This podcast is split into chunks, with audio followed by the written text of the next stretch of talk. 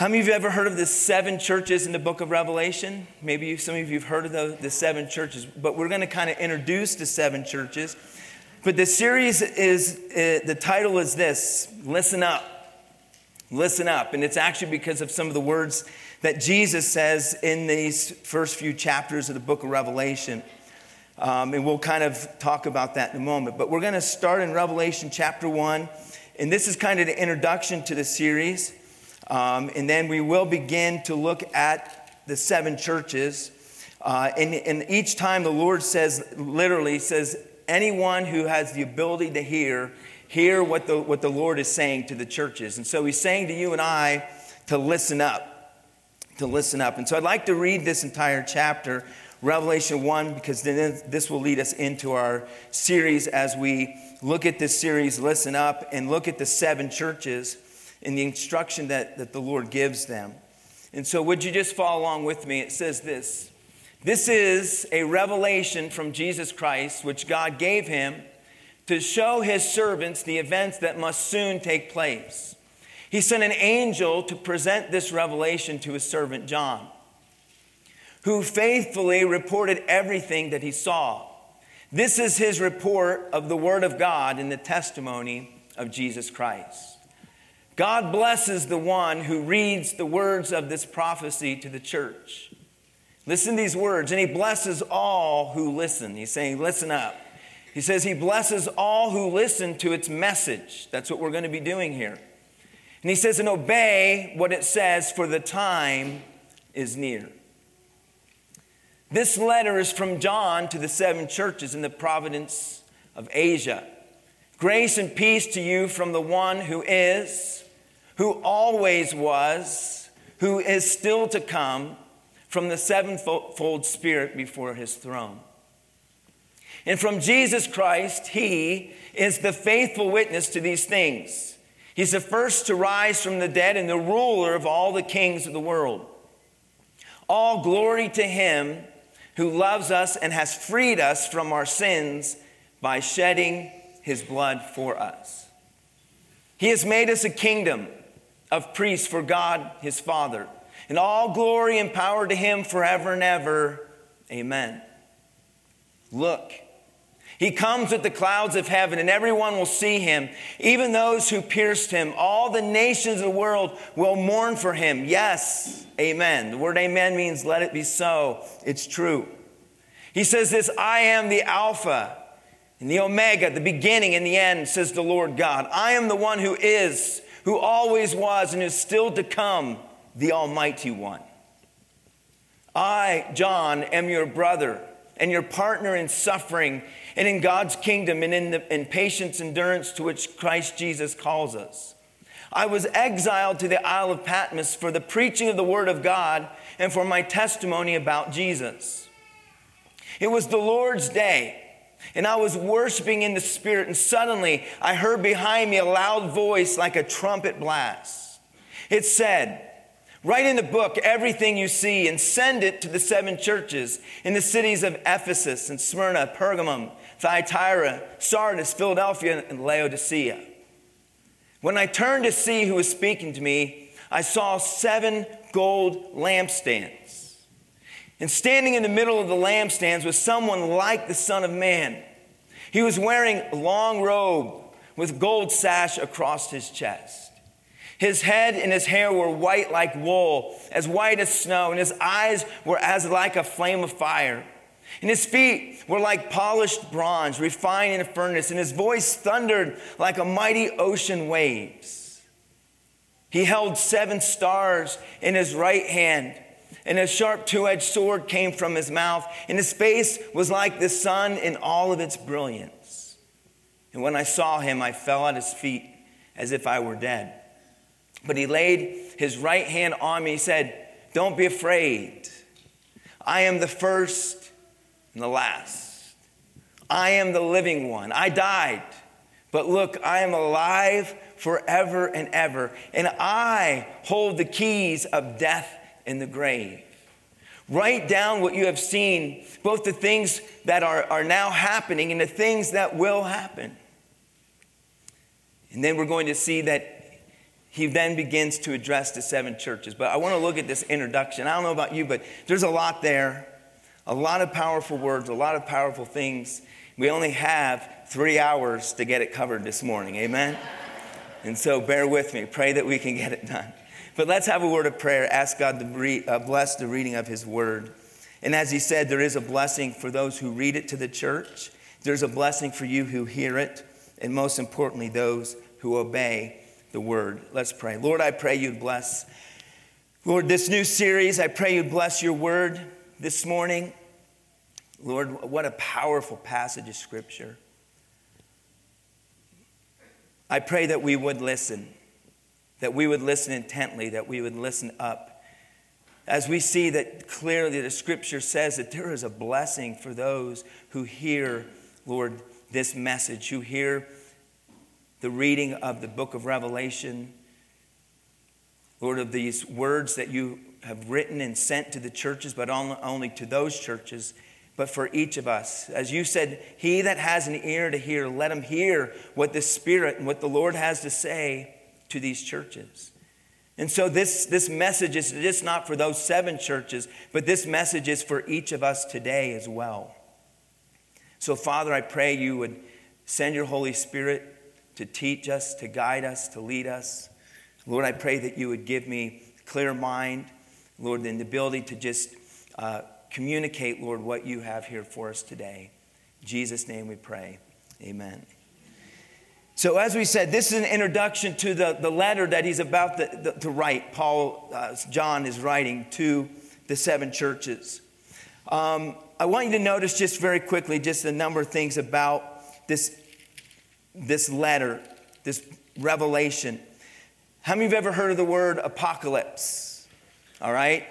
The, that's the Greek word. The apocalypse literally is, is the same word as revelation. That's where we get the word revelation. It means the unveiling, the unfolding.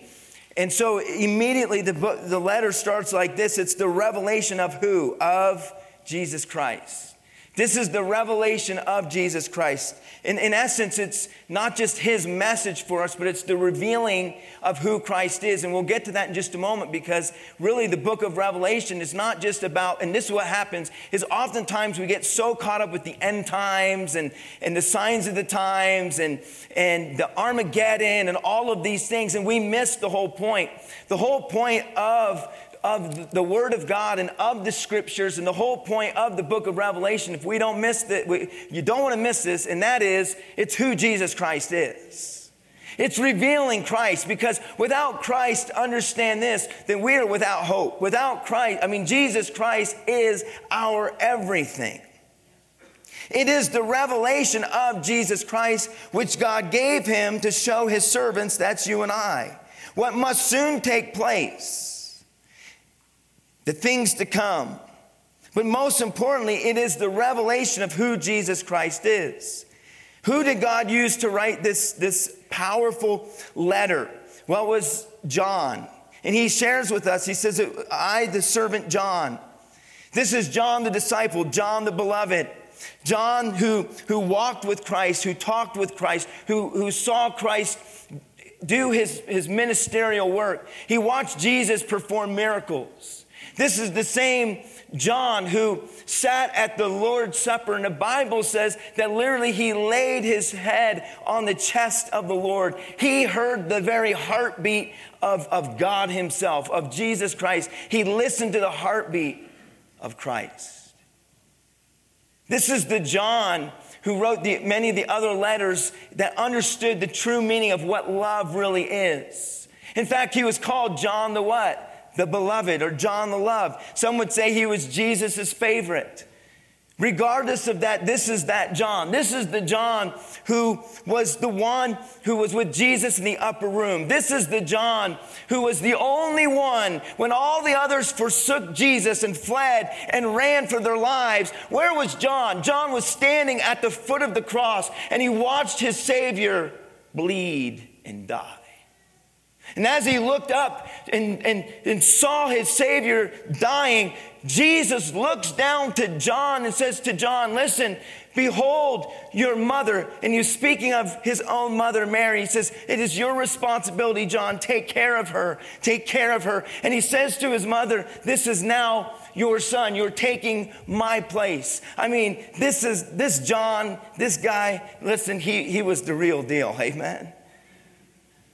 He loved Jesus Christ. And the Bible says that he is the one that the Lord revealed this revelation, the revelation, this letter. And he challenges him to send this letter to the seven churches. We'll speak of them in a moment. Many people believe that John was also the pastor at the church of Ephesus, which is mentioned, and that will be the first letter that we, we, we study. John, it is said by Tertullian and by many those who studied church history, believe that John was thrown into a cauldron of boiling oil. There's no way for us to completely prove that. But understand this that when even when Jesus was here and Peter and John and they were discussing things, Jesus told Peter that he will live to an old age, but he says, and he gave the description of how Peter would die. He told Peter that he would be crucified. And Peter says, Well, what's John going to do? Like a competition. And Jesus says, Well, if I want John to live forever, you know, that's, that, that's what does that have to do with you? That's not your business. Don't worry about John, worry about you. You do you.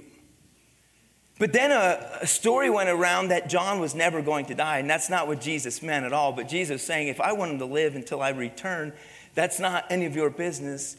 Do you? By the way, Christians would do a good job if they just, we could do a lot better job of just mind your own business. Amen? and Jesus literally says, mind your business. You do you. You walk the journey that I put you on, and let John walk the journey that he put on. And there was within the early church, but this thought that maybe John would live forever. And what happened was, church history says that John was thrown into a cauldron of boiling oil. Remember, John is the only one who did not die a martyr's death. All the other disciples died a martyr's death, and it said that he was thrown into a cauldron of boiling oil, but it, it says with, without harm. They couldn't kill him. And so, in order to shut him up, and we'll speak of this in a moment, they sent him to the Isle of Patmos. We'll speak of that in a moment.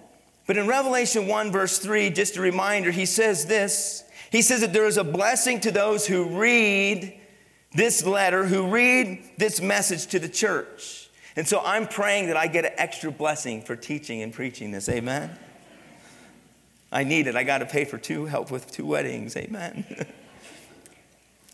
he says, read it to the church. But he says this he says, There's a blessing to those of you that hear it. And as you sit here and you hear the reading and you hear the teaching of God's word, there's a blessing for you. And then he says, For those who obey it. But in these just few chapters, in three chapters, eight times, the Lord says, He that has an ear to hear, let him hear. What he's saying is this pay, pay, pay close attention, pay careful attention. Listen up, is what Jesus is saying. He's saying, listen up to what I have to say to these churches because understand this the message that Jesus had to those churches were not only for those seven physical churches, but the message is for you and I today. It's just as relevant. May I say to you something? The Word of God is still relevant today. Man, I'm telling you, the Bible is so far ahead of its time. Amen? And it's still relevant. It is not outdated. It's way ahead of its time. But he says eight times to listen up. Many of the times, as you study in the Gospels, when Jesus taught a parable, at the end of the, his teachings, at the end of his parable, he would say these words You that have ears to hear, you need to hear. What he's saying is, listen up. It's kind of like I, I, coach and coach, have coached different sports and coach wrestling. And there's times you'll be teaching technique or showing things, and you'll look over and there's a kid just kind of like, and I'll be like, hey, hey, listen, listen up. You know, I think sometimes we all are like those kids, just kind of, you know, spiritually speaking. We're not listening up, we're not awake. And he says, Listen up, listen to what I have to say. These letters are for you and I today.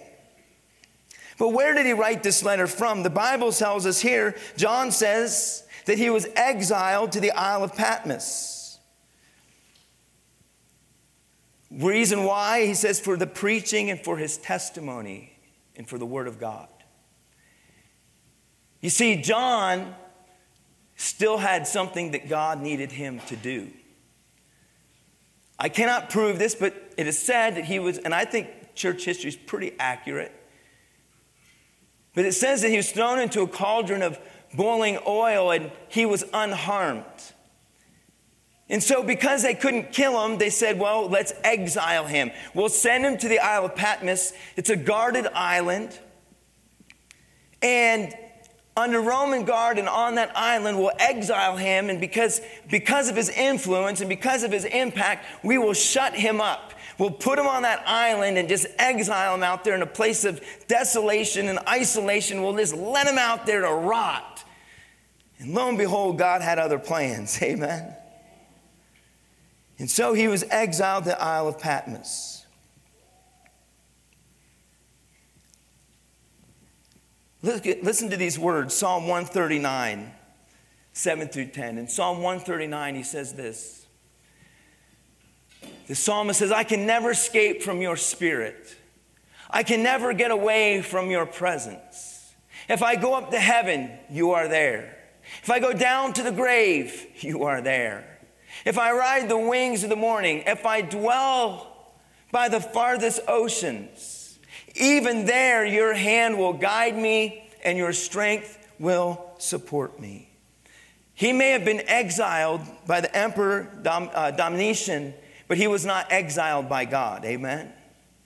He was sent out to that island in order to, to be shut up, if you will, in order to not have impact and not have influence. But we see that God had other plans. And the Bible says that the Lord is, is near and that there is nowhere that you can go that God's Spirit cannot, cannot go, and that God's Spirit cannot be there.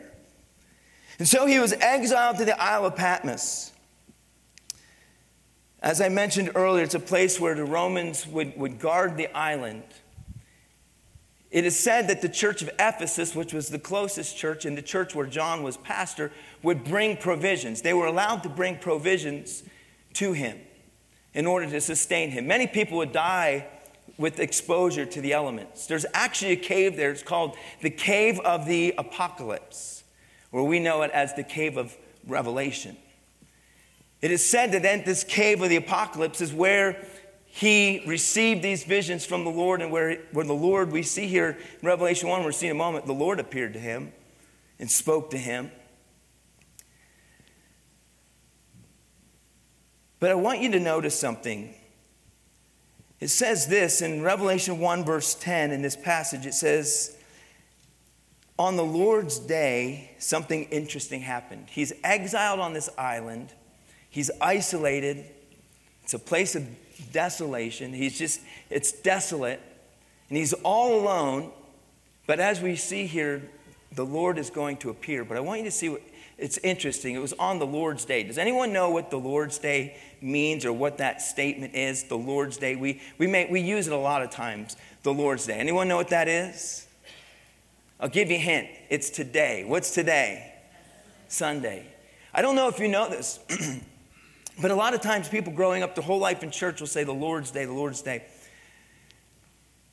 Understand Sunday is called the Lord's Day, and that happened at the time of the resurrection of Jesus Christ. From the time that Jesus resurrected on a Sunday, early in the morning, on a Sunday morning, from that time forward, all followers of Christ, all believers refer to Sunday as the Lord's Day because it's the day each week that we celebrate the resurrection of Jesus Christ. By the way, Jesus Christ is alive. Amen? He is risen and he's alive.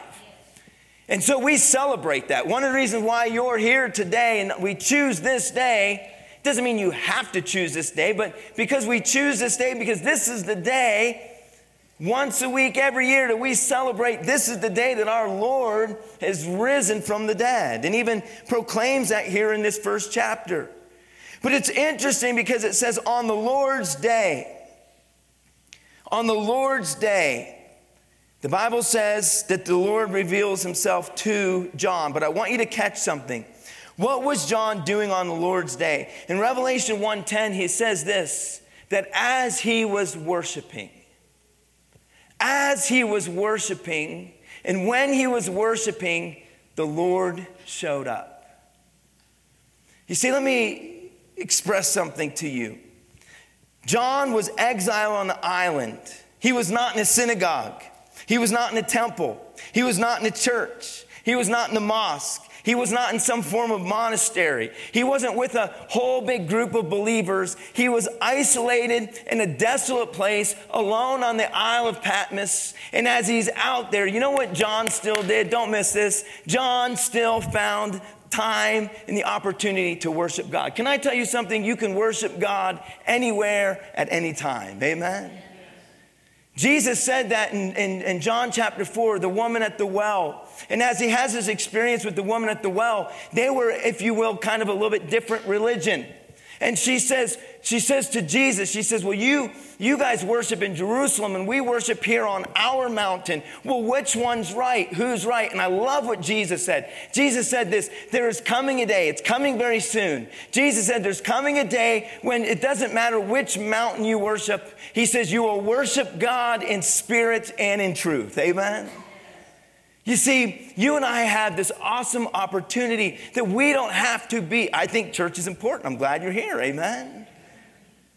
But John was exiled from the church. He was on, a, on an island and he was exiled, and he did not have to have the church or a temple or a mosque or a place of worship. Wherever he was, he began to worship God. And when he worshiped the Lord, the Bible says that the Lord appeared to him and gave him this revelation. There is nowhere that you can go that the Lord is not there. And then he says, Write and send this letter to the seven churches.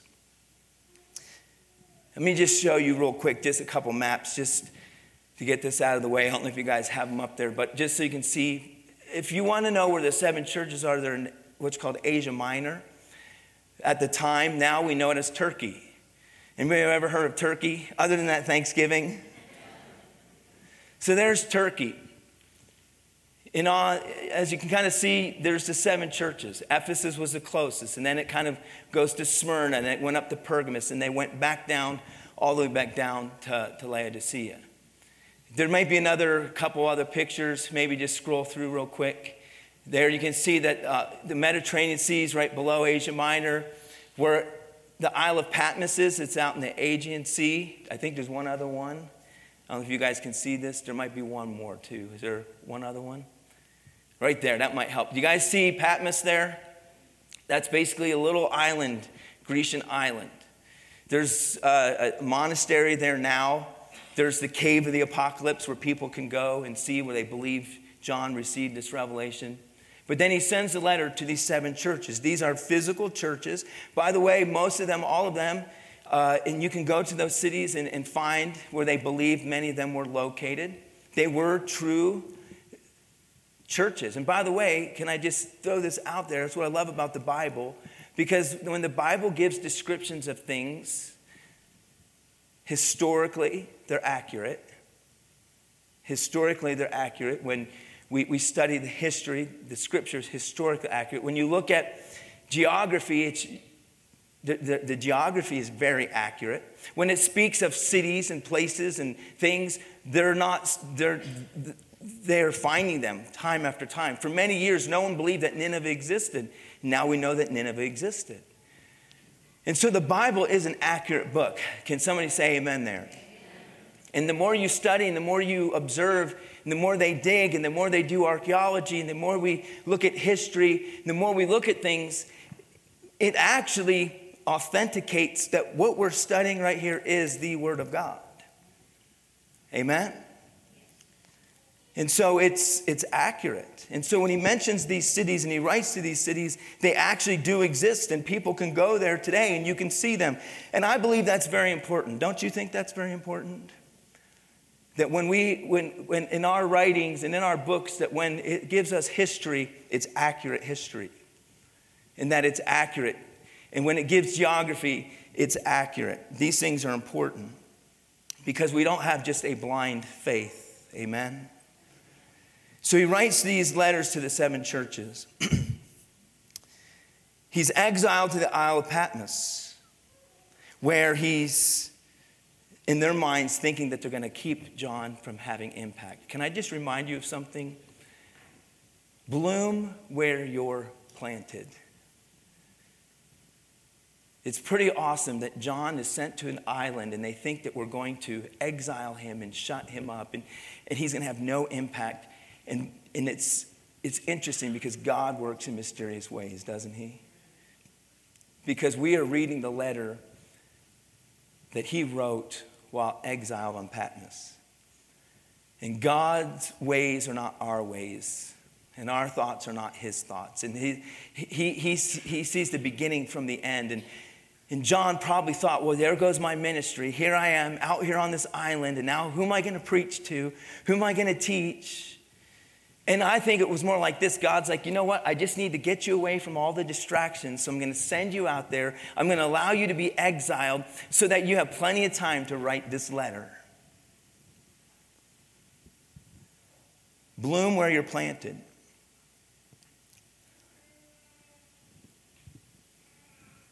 I want to jump down to the end and then just give you one final thought. But he sees this mystery in Revelation in the mystery, in the last couple verses, he shares with us what this mystery is. Remember, he said he turned around and he saw who we know to be the Lord holding seven stars in his hand. And it says that he was standing in the midst, in the middle of seven golden lampstands.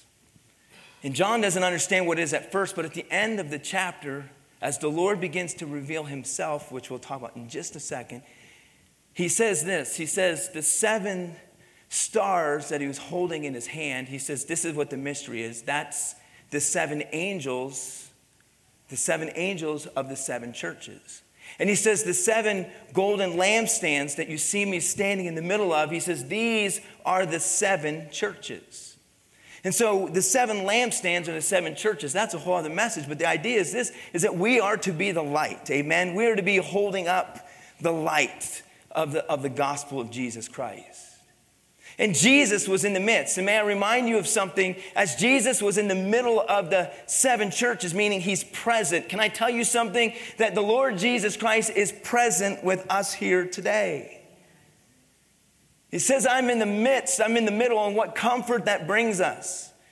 As we gather together as believers, Jesus said, as he was still here on earth, he said, When we're two or three gathered together in my name, Jesus said this, I am there where? In the middle, in the midst. Can I remind you of something that when we gather together, the Lord is with us. His Spirit is with us. He is with us here even today. And we should never take that for granted. Amen?